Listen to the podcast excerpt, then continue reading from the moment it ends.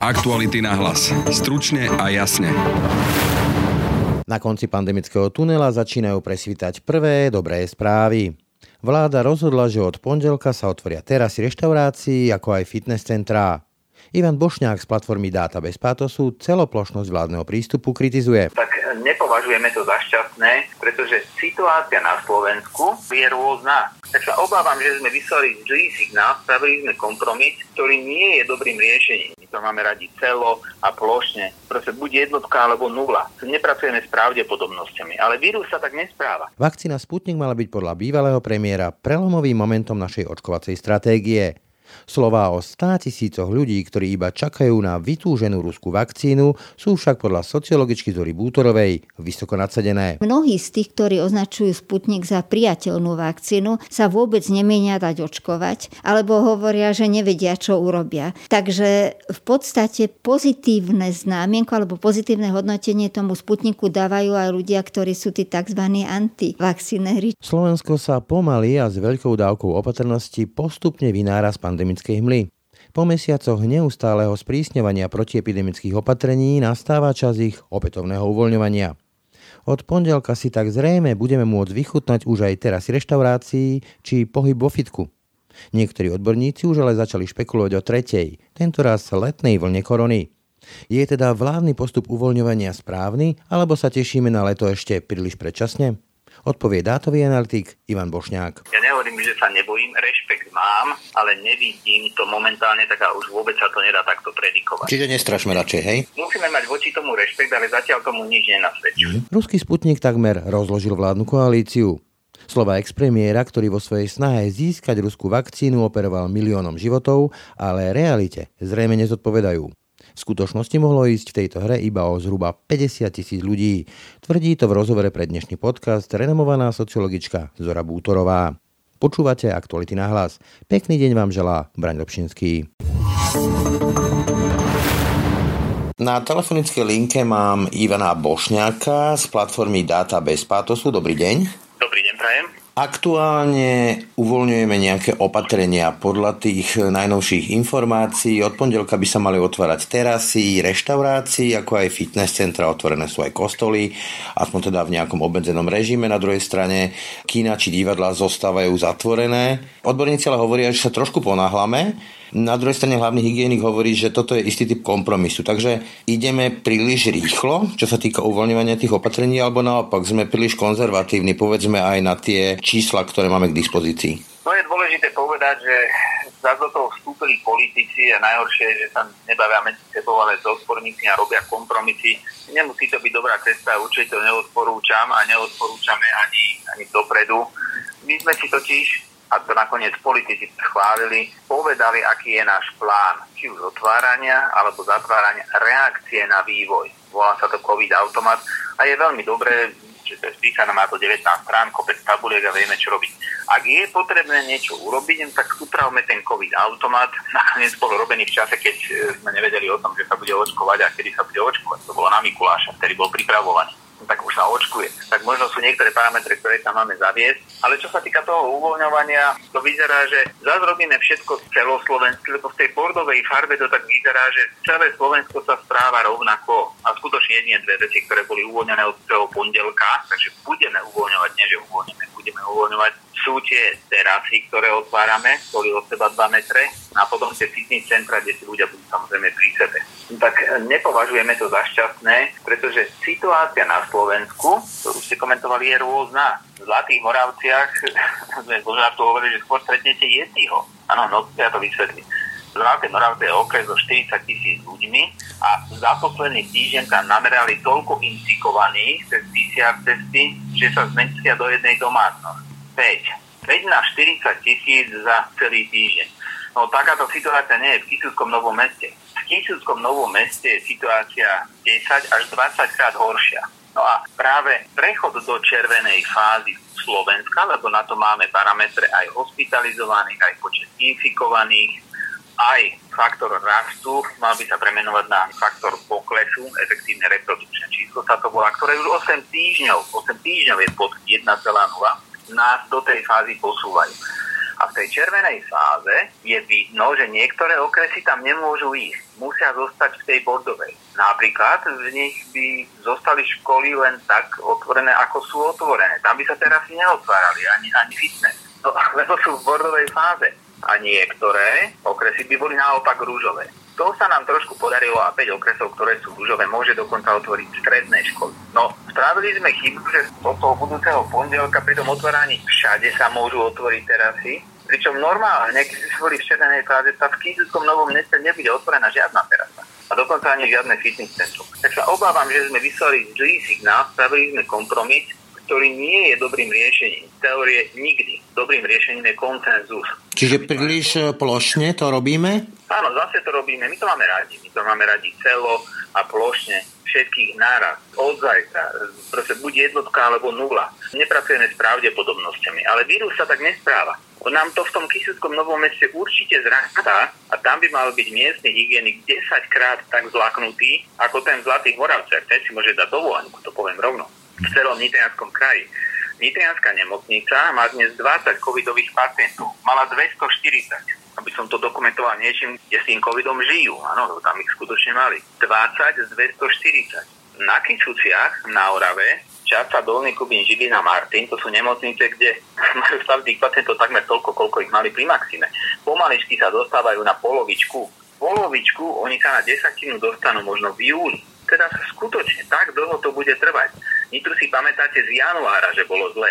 Teraz je koniec apríla. To sme vymenili zimu za jar a pomaly bude leto. Koľko to v tej Nitre trvalo? A aj na tých tisúciach Horave, Turies a Žilina to toľko bude trvať. Oni sú na dobrej ceste, len to bude veľmi dlho trvať. 8 mhm. týždňov. No tak si to treba odrátať. Vy ste na sociálnej sieti ako Data bez patosu odkázali predsedovi vlády, vláde pandemickej komisie a ctenému epitímu, aby som vás citoval. Nevieme, kto vás drží v omýle, nevieme, prečo ide o ďalší omyl v rade mnohých. Sme svedkami toho, že nerozumiete číslam napriek tomu, že sa na nich vy sami dohodnete, potom si ich vy sami meriate a následne ich vy sami interpretujete. Ide o to povestné efektívne reprodukčné číslo. Chcete tým povedať, že vládni lídry nás zavádzajú alebo hrajú nejaké hry? No teraz musím povedať, aby ste pomenoval správne. Zavádzajú priebeh toho reprodukčného, efektívneho reprodukčného čísla dokonca s jeho metodikou, ono sa ráta veľmi zložito a pre rôzne okresy rôzne. No, tak my ho máme, nakoniec oni ho publikujú Inštitút zdravotných analýz, e, tak ešte raz, od 20. februára je to číslo pod 1 a, a jediné, o čo sa pri manažovaní pandémie snažíte, je, aby bolo pod jedna. To znamená, že 100 infikovaných ľudí teraz a ten vírus sa šíri za 5-7 dní, za tých 5-7 dní nainfikuje nie 100 ľudí, ale menej. Krát 0,95. No tak bude to 95 ľudí. A toto keď zopakujete 10 razy, krát 0,95, krát 0,95, tak dostanete skutočne nižšie číslo. Keby sme to násobili tým efektívnym reprodukčným číslom, ktoré my máme, ktoré je pod 0,9 už 8 týždňov, tak sa dostaneme veľmi nízko. Áno. A my na tejto ceste sme. Tam treba zatlieskať, veľa ľuďom poďakovať a skutočne je pravda, tak ako ja som tiež na sociálnej sieti dnes čítal, že to nie je vďaka tomu, že je zákaz vychádzania. Veľmi pravdepodobne to nie je ani vďaka tomu, že nosíme rúška áno, v exteriéri, a nie je to ani vďaka tomu, že dôchodcovia nakupujú iba od 9. do 11. Oni sú už skoro všetci zaočkovaní. Oni už skutočne môžu nakupovať hocikedy. Je to vďaka tomu, že sme zaviedli lockdown. Včera bol 111. deň toho lockdownu. No tak potrebujeme to uvoľniť, lebo tie výsledky sme dosiahli vďaka tomu reprodukčnému číslu. Nitra bola na čísle, bola skutočne aj na čísle tisíc ľudí na 100 tisíc za 7 dní. Dnes je tá Nitra na čísle 25. To je 1 40. To sa skutočne v Žiline a v Martine a na Kisuciach dosiahne. Ja sa obávam, že to bude júl, že to nebude jún. Takže to reprodukčné číslo vám veľmi dobre hovorí, ako sa pandémia vyvíja zvlášť pri pohľade na niekoľko mesiacov a na, na obdobie niekoľko mesiacov, nie na tri týždne tam to môže lietať. Ale my ho máme stále pod jedno. No tak áno, chcem povedať, že buď im to niekto nevysvetlil, aj pánovi premiérovi, a on má aj zložitejšie veci, ako študovať metodiku efektívneho reprodukčného čísla, ale vložil mu do interpretáciu toho a on skutočne povedal, že je jedna. Pani Kristúvková, teda zo všetkou ústou týmto autoritám, tiež povedala, že je jedna. No nie je jedna, nebolo jedna a keby bolo jedna, tak dnes máme 2000 nakazených deň. priemerne nemáme. Vy hovoríte e, jún, leto, ideme uvoľňovať, ale už sa objavili aj hlasy, ktoré varujú pred treťou vlnou a mala by prísť dokonca, že už v júni. Máme sa teda báť, že len čo otvoríme, tak zase budeme musieť e, zavádzať nejaké drastickejšie opatrenie, lebo sa nás valí už tá tretia vlna? Môžem takto povedať, že viete, že vzhľadom na to, čo sa deje v Indii, vzhľadom na to, čo sa deje v Brazílii a teraz trošku tak zavedem aj čo sa deje v Južnej Afrike, no v Južnej Afrike už sa nedieje nič, Zanzibari, Seychely a všetko, čo bolo, no v Južnej Afrike je dnes desatina počtu infikovaných z pred troch mesiacov. Ako keby my sme nemali 3000 alebo 300, my to ešte stále nemáme. Ale poviem, že teda je tu nová variácia, mutácia juhoafrická No nie, ak by som chcel strašiť, tak to môžem strašiť, len treba to trošku podopreť dáta. Ale je pravda, a to je mimo všetkých nás, že sa môže objaviť akákoľvek mutácia tohto koronavírusu, o tom nám vedia povedať veľa evoluční epidemiológovia, áno, že také môže byť, pozor, a potom je potom celé zle.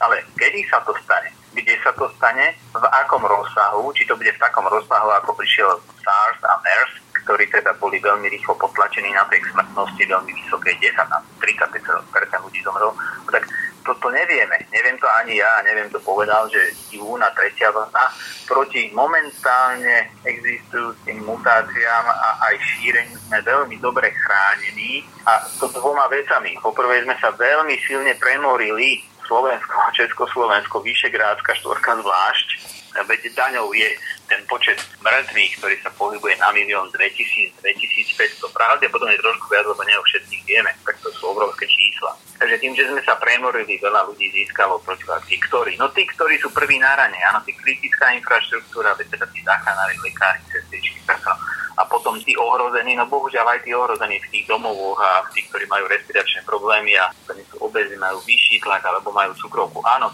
tí sa premorili, no tak asi sa nemôžu premoriť úplne všetci druhýkrát a veľmi skoro. A potom sme zaočkovaní. Nechcú sa dať všetci očkovať, to je v poriadku, máme slobodnú vôľu, ale veľmi veľa ľudí sa dalo zaočkovať. Nad 18 rokov na Slovensku dnes máme zaočkovaných 22% ľudí. Kto by to bol povedal? Nad 18 rokov máme 4,4 milióna ľudí a zaočkovaných dnes máme aspoň 1,5 milión. Tak keď to podelíme, tak sme niekde nad 20%. To už je veľmi dobrá správa lebo nie sú to 18, 19, 20 roční, sú to skutočne na 70, na 80, na 90 rokov. No tak to sú dobré správy aj pre Slovensko. Treba počkať po tej prvej návke 4 týždne, za chvíľku sa tam dostaneme. Ešte stále bude máj, vy ste spomínali, že v júni tretia vlna. Ja nehovorím, že sa nebojím, rešpekt mám, ale nevidím to momentálne, tak a už vôbec sa to nedá takto predikovať. Čiže nestrašme radšej, hej, takto. Musíme mať voči tomu rešpekt, ale zatiaľ tomu nič nenasvedčuje. Mm. Dokonca ani vývoj v iných krajinách, ktoré sú v tom očkovaní pred nami, Izrael, Spojené štáty, Veľká Británia, sú skutočne krajiny, kde je ďaleko viacej ľudí zaočkovaných. Nevyzerá to, že by sa tam nejak plnili v druhej, tretej hodine. A to v Británii teda majú bohatý aj letecký styk so všetkými krajinami, zvlášť v Londýne, tak sa im tam niečo zistia, príde nová mutácia, sekvenujú to, snažia sa to potlačiť. Našli sme behom toho roka aj dva mesiace veľmi veľa nástrojov, ako efektívne so šírením vírusu bojovať je to buď teda zavretie krajiny a tých lokálnych hraníc medzi okresmi, alebo najväčšia zbrán, tak zavretie hraníc medzi krajinami. A to, to sa už skutočne efektívne dnes darí robiť. Keď my sme v ohnisku Česko, Polsko, Maďarsko, sú dnes krajiny, ktoré sú, majú, majú najviac mŕtvych každý deň na milión obyvateľov. A my sme v strede a sa nám celkom darí. Aj Rakúsku sa celkom darí. Tí sú zase obklopení Čechmi a Čechmi a Maďarmi. Takže ja sa pozerám na ten pohár, že je poloplný, nie poloprázdny a skôr vyzerá, že tých dobrých správ pribúda a tie zlé sa postupne strácajú. Vzhľadom na tie čísla, ktoré máme pri tých e, antigenových testoch a tie čísla odchytu pozitívnych sú veľmi, veľmi nízke, vychádza to veľmi draho, takže nie je na čase zmeniť zásadným spôsobom túto testovaciu stratégiu? Nie je to už len proste míňanie tých testov, ktoré už máme nakúpené? V podstate áno ak hodláme pokračovať v tom antigenom testovaní, tak malo by to byť v tých ohniskách, tak skôrky Nové mesto a v Kýzovskom novom meste asi stredné školy a asi teda tá automobilka, čo tam je v tom čilínskom kraji a často 2-3 krát do týždňa, aby sme zistili, že či tam niekto není, lebo tak je to v tom príbalovom letáku napísané. Ale nemá zmysel testovať ľudí krížom krážom na Slovensku inde a súvislosti s tým uvoľňovaním, my tým, že sme neprešli do červeného pásma, tak sme neprešli na 14-dňovú periodicitu vyžadovania testu, ale zostali sme v 7-dňovej, takže ideme šialene zase pretestovať tento týždeň asi 2 milióny ľudí. Z toho nájdeme asi 4-5 tisíc prípadov, čo je teda na ako percento 0,2-0,3. To je na hranici tej spolahlivosti tých testov. Takže to povedal, to je, keby ste došli do škôlky a otestovali Dregerom, že či tam deti náhodou nemajú zbytkový alkohol. A keď by ste otestovali tisíc detí, tak vy by ste, vy by ste skutočne našli dvoch, troch, ktorí vyzerajú, že nafúkali dve promile. No to je chyba tých testov. Dreger našťastie nemá takú, takú nespoláhlivosť, ale tieto testy majú. Takže to nemá zmysel robiť, lebo zistíte falošne pozitívnych ľudí. Toľko Ivan Bošňák z platformy Data bez pátosu. Ďakujem za rozhovor. A Pri mikrofone vítam sociologičku z Inštitútu pre verejné otázky Zoru Bútorovu. Dobrý deň. Dobrý deň, prajem. Pani Bútorová, začal by som tak veľmi aktuálne Sputnikom a parafrázou slov bývalého premiéra o tom, že ak niekto hrá voči Sputniku, tak ide o 500 tisíc ľudí, ktorí by sa inak nezaočkovali, aby som dokonca v podstate presne citoval. Potom odrazu to číslo stúplo až na milión, že sa tu hrá o životy milióna ľudí.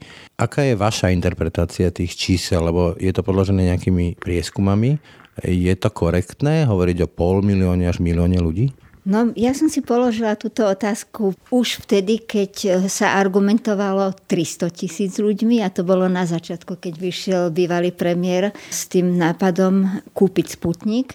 Ale až teraz vznikla taká dobrá možnosť aj pre mňa pozrieť sa na tie čísla podrobnejšie a vlastne zatiaľ, čo tých výskumov bolo niekoľko a ukazovali na pomerne vysokú priateľnosť Sputnika ako jednej z vakcín, tak teraz vo výskume poslednom, ktorý bol sa už pýtali respondentov aj na to, do akej miery by boli ochotní sa dať zaočkovať vakcínou, ktorá nie je schválená a registrovaná, či už v rámci Európskej únie alebo na Slovensku. A vlastne som si povedala, že je zaujímavé sa pozrieť teda na dve veci.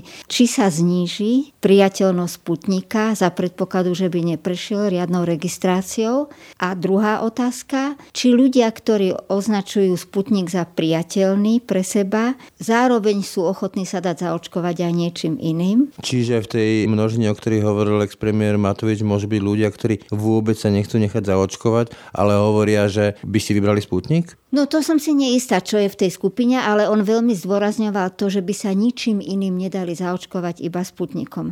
A podľa týchto dát, ktoré sú k dispozícii, tých čerstvých dát, vidno, že mnohí z tých, ktorí označujú Sputnik za priateľnú vakcínu, sa vôbec nemienia dať očkovať, alebo hovoria, že nevedia, čo urobia.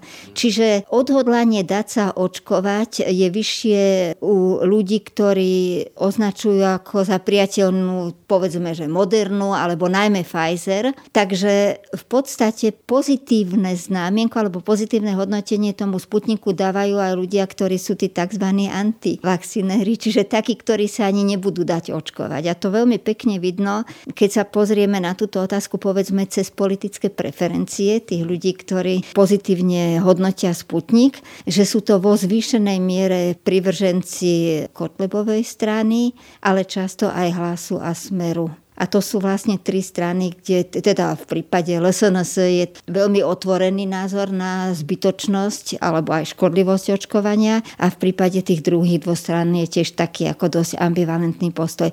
No čiže podľa mňa je dôležité, keď chceme odhadnúť, aká je dnes ochota sa dať zaočkovať. Brať do úvahy nielen to, či ho ľudia pokladajú ten sputnik za dobrú vakcínu, ale aj či sa vôbec chcú očkovať, do akej miery by sa dali zaočkovať, keby nebola tá vakcína riadne zaregistrovaná. A vtedy dostávame úplne iné číslo. Vtedy sa nám vlastne ten okruh ľudí, ktorí by sa dali zaočkovať iba sputnikom, aj keď je nezaregistrovaný, zúži na 50 tisíc zhruba. Samozrejme to sú iba také hrubé prepočty. V každom prípade dá sa teda povedať, že z tých 500 tisíc až milióna sa tá hra, o ktorú sa tu hrá, že sa zaočkujú sputnikom zmrskla na tých 50 tisíc? Keď vezmeme do úvahy všetky tieto faktory, tak áno. Samozrejme, to odráža verejnú mienku teraz a tu. Tie piesky. Áno. A to sa môže dosť výrazne zmeniť. To sa môže zmeniť podľa toho, aké budú ďalšie kroky s tým sputnikom. Tak či prejde nejakou registráciou. A koho a tak? A ako presvedčia o tom, že to je solidná registrácia, najmä v prípade odvozu tých vakcín do Maďarska asi vznikne v mnohých ľuďoch pochybnosť. Čo sú za hry? Áno, čo sú to za hry a prečo práve tam. Navyše aj teraz vyšli najavo nejaké nové okolnosti, ktoré sa týkajú toho, že to laboratórium akadémie vlastne, ktoré nie je certifikované pre výkon tých, proste to európske nejaké zisťovanie v rámci tej európskej nejakej siete, tak nebolo príčinou toho, prečo vlastne Rusi chcú odstúpiť od tej zmluvy. Čiže tam je dosť veľa faktorov a mne to prišlo také veľmi problematické v čase, zoberme si začiatok februára, kedy toto celé vlastne zhruba vypuklo, v čase, keď mnohí ľudia neboli presvedčení o tom, že je dobre sa dať zaočkovať, keď mnohí ľudia neverili ani tým vysokým číslam o obetiach covidu, hoci vtedy sme už boli veľmi na tom vysoko. A keď tu fungovali všelijaké hoaxy na túto tému, tak vtedy vlastne prísť e, do tohto priestoru s jednou vakcínou, kde vznikli pochybnosti o tom, či je dostatočne bezpečná. Čiže teda z hľadiska verejnosti je to teda taký experiment, ktorý neprospieva určite náklonosti ľudí dať sa očkovať. Keď ešte vrátim k tomu, že vyskytli sa tam ľudia, ktorí chcú spútnik, ale nechcú sa nechať očkovať. Keď použijem analógiu, že vegetarián bude hovoriť bravčové alebo hovedzi a potom povie, že on je vegetarián a nie je meso, tak je to dobrá analogia, nie? Hej, je to celkom dobrá analogia s tým, že je celkom zaujímavé, že tu vstupuje do hry, hoci teda tá debata o tom, do akej miery je to nástroj nejakej hybridnej vojny a že to má aj ten geopolitický rozmer, tak tu niektorí úplne odmietali. Ale fakt je ten, že keď sa pozrieme na to, aký postoj zaujímajú k Sputniku privrženci jednotlivých strán napríklad, tak vidíme, že ľudia, ktorí sú skôr prozápadne orientovaní, preferujú naozaj aj tie západné vakcíny. Čiže je tu aj takýto moment, že vlastne najpriaznivejšie sa vyjadrovali tí, ktorí sa ani nevedeli nevedia, či sa dajú zaočkovať a navyše sú to skôr ľudia, ktorí aj z hľadiska tých zahranično-politických orientácií majú také, povedzme, že hybridné postoje, nepovedzme rovno, že nejaké protizápadné. Zaujímavý z toho mm, prieskumu je aj postoj dôvery voči vládnym činiteľom alebo politickým činiteľom a voči autoritám, povedzme, že vedy, nazvime to takto. Čo to vlastne teda ukázalo? No, tá otázka dôver k jednotlivým inštitúciám a najmä teda aj k tým vedeckým, k akadémie, k univerzitám a tak ďalej, začala byť taká veľmi naliehavá vo chvíli, keď sa začalo debatovať, povedzme, o tom celoplošnom testovaní a tak, že keď sa objavili vedci a nezávislí vedci, ktorí upozorňovali na úskalia tých zvolených prístupov prístupov vtedajších. No a viaceré výskumy, ktoré sa robili, povedzme v rámci Sociologického ústavu Akadémia, ale viaceré výskumy, čo boli, poukázali na to, že naša verejnosť pokladá za optimálny taký spôsob riadenia, ktorý sa opiera o odbornú expertízu. To je ako naozaj drvivo, že demokratický model, ale teda s patričnou dávkou odbornosti. Expertná demokracia. Áno. A že veľmi vysokú dôveryhodnosť možnosť majú práve také inštitúcie, ako je Slovenská akadémia vied a potom aj v ďalších výskumoch slovenskí vedci ako takí. Takže v porovnaní s predstaviteľmi politických niektorých vrcholových inštitúcií, ako je aj parlament, ale teda vláda, tá nás tu zaujíma predovšetkým, je to teda obrovský rozdiel. Napriek tomu ale v posledných dňoch sme skôr svedkami útoku na dôveryhodnosť vedy vedcov. Ak povedzme priaznivci bývalého expremiéra budú spochybňovať, či to jeho povestné idioti patrilo alebo nepatrilo šuklu, tak sa vrátim k tomu, že tu už boli precedensy konfliktu s Pavlom Čekanom, predtým s Richardom Kolárom, s dátami bez patosu, mudrosráčmi. Ono je to opakujúci sa narratív a reakciou často býva masový hejt prostredníctvom sociálnych sietí, prostredníctvom mailov a neviem čo všetko možného. O čom to vypoveda? No tak asi by sme mali rozdeliť tú odpoveď na dve časti. Jedna časť sa týka toho, že drvivá väčšina verejnosti nemá takýto akože postoj založený na nenávisti, lebo naopak dôveruje tejto strane. Musím teda po, po, posunúť tú otázku rozdeliť. Že čo je v pozadí toho konfliktu, keď politici, aby som to zaramcoval globálnejšie, spochybňujú vedecké a podobné typy autorít? V tomto prípade si myslím, že je v pozadí pravdepodobne neschopnosť založiť svoje politické rozhodnutie na odbornej expertíze, neschopnosť prizvať k dôležitým rozhodnutiam ľudí, ktorí by mohli prispieť dobrými radami. A keďže žijeme v demokratickej spoločnosti a keďže vedci sa ukázali ako ľudia, ktorí majú aj veľkú dávku nejakej samoregulácie a pocitu spoločenskej zodpovednosti a vyjadrujú sa k týmto otázkam, tak je to snaha ich nejakým spôsobom etiketizovať a označiť ich potom, tak ako to vidíme, nielen za ľudí, ktorých poznatky nie sú relevantné, hej, a teda urobiť to urážlivým spôsobom, ako ste sám spomenuli, tých tzv. mudrosračov, až sa mi to ťažko teda hovorí,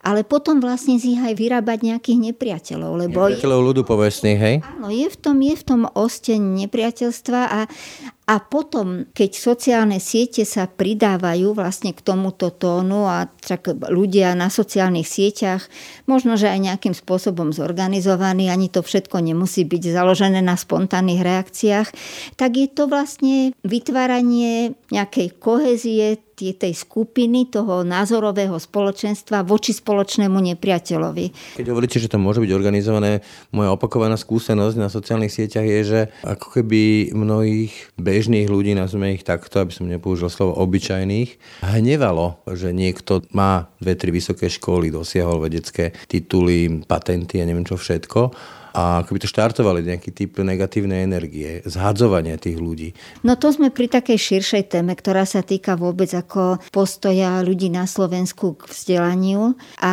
tu musíme vychádzať aj z nejakých dlhodobejších tradícií, ktoré vlastne na Slovensku to bolo aj v minulosti tak, že sa oceňovala predovšetkým manuálna práca, proste, že tak som sa narobil to, alebo narobila to. Je to povestné, že my na vás pracujeme, vy intelektuáli? No a Áno, a vlastne to iné ani často nebolo vnímané ako teda tá ozajstná práca, tá namáhavá práca, ktorú treba predovšetkým oceniť. No, za tie 10 ročia komunizmu určite teda sa tento stereotyp upevnil, veď preto sa používal aj ten názov, že pracujúca inteligencia, tak ktorá to bola tá nepracujúca. Hej. Ale je zaujímavé to, že po 89. došlo k takému opačnému trendu v tom zmysle, že ľudia si začali uvedomovať, že vzdelanie je veľmi dôležitý kľúč, ktorý otvára dvere k istému typu kariéry. Titulovanie. Áno, titulovanie. Došlo k úplnej inflácii rozličných univerzít a tzv. univerzít, niektorých s veľmi pochybným akademickým profilom. No a odtiaľ vychádza množstvo ľudí s hodnosťami, povedzme, aspoň tými bakalárskymi, ktoré nie sú ani veľmi použiteľné, lebo je tu naozaj už taká inflácia. A plus tu máme ten nový moment a to je vlastne možnosť, e, ktorý existovala aj pred 89. plagiátorstvo a tak ďalej. To nie je nová vec. Tá určitý stav tej morálnej, ako takého morálneho rozkladu v tej vedeckej komunite v niektorých vždy bol. Ale teraz je to oveľa viditeľnejšie. Teraz mám taký pocit, že vtedy sa to sankcionovalo minimálne na úrovni, že to bola hamba. Teraz ako keby ten pocit hamby zmizol. No vtedy sa o tom ani veľmi nehovorilo a často si ľudia, ktorí aj prišli na niečo takéto, tak vlastne ani ďalej nešli a neohradzovali sa a nevyžadovali si nejakú satisfakciu. Mám takú aj vlastnú skúsenosť s týmto. A navyše existovalo veľa ľudí, ktorí boli v politickej nemilosti a pracovali na iných, ktorí sa podpisovali, proste dávali svoje meno a podobne, čiže bolo veľa amorálneho aj vtedy. No ale je iné niečo, byť ozaj, že popredný vedec, ktorý má vysoké uznanie, má tých titulov aj viacero, má aj patričnú dávku sebavedomia, ktorá s tým súvisí, lebo niečo dokázal aj vo svete a tak funguje tu aj asi ten moment nejakej možno určitej závisti toho priemerného človeka, ale možno aj jeho pochybovania o tom, že či tie hodnosti a tie výkony sú založené naozaj na skutočnej zásluhe. Lebo to, čo sme nejako predpokladali po páde komunizmu, že sa tu v tej princíp zásluhovosti v tejto spoločnosti presadí, že úspešní budú ľudia, ktorí naozaj niečo dokážu a dokážu to aj férovým spôsobom a kvalitným výkonom. No tak vidíme, že v mnohých oblastiach to často nefunguje. Že môže sa nám teraz ako bumerang vrácať to, že povedzme máme tu na vysokých postoch plagiátorov, úsvedčených plagiátorov, a neboli vyvedené žiadne dôsledky a ľudia to vidia, cítia a vedia? Samozrejme, ja si myslím, že to je pre ako, takú morálnu situáciu v krajine niečo veľmi, veľmi negatívne.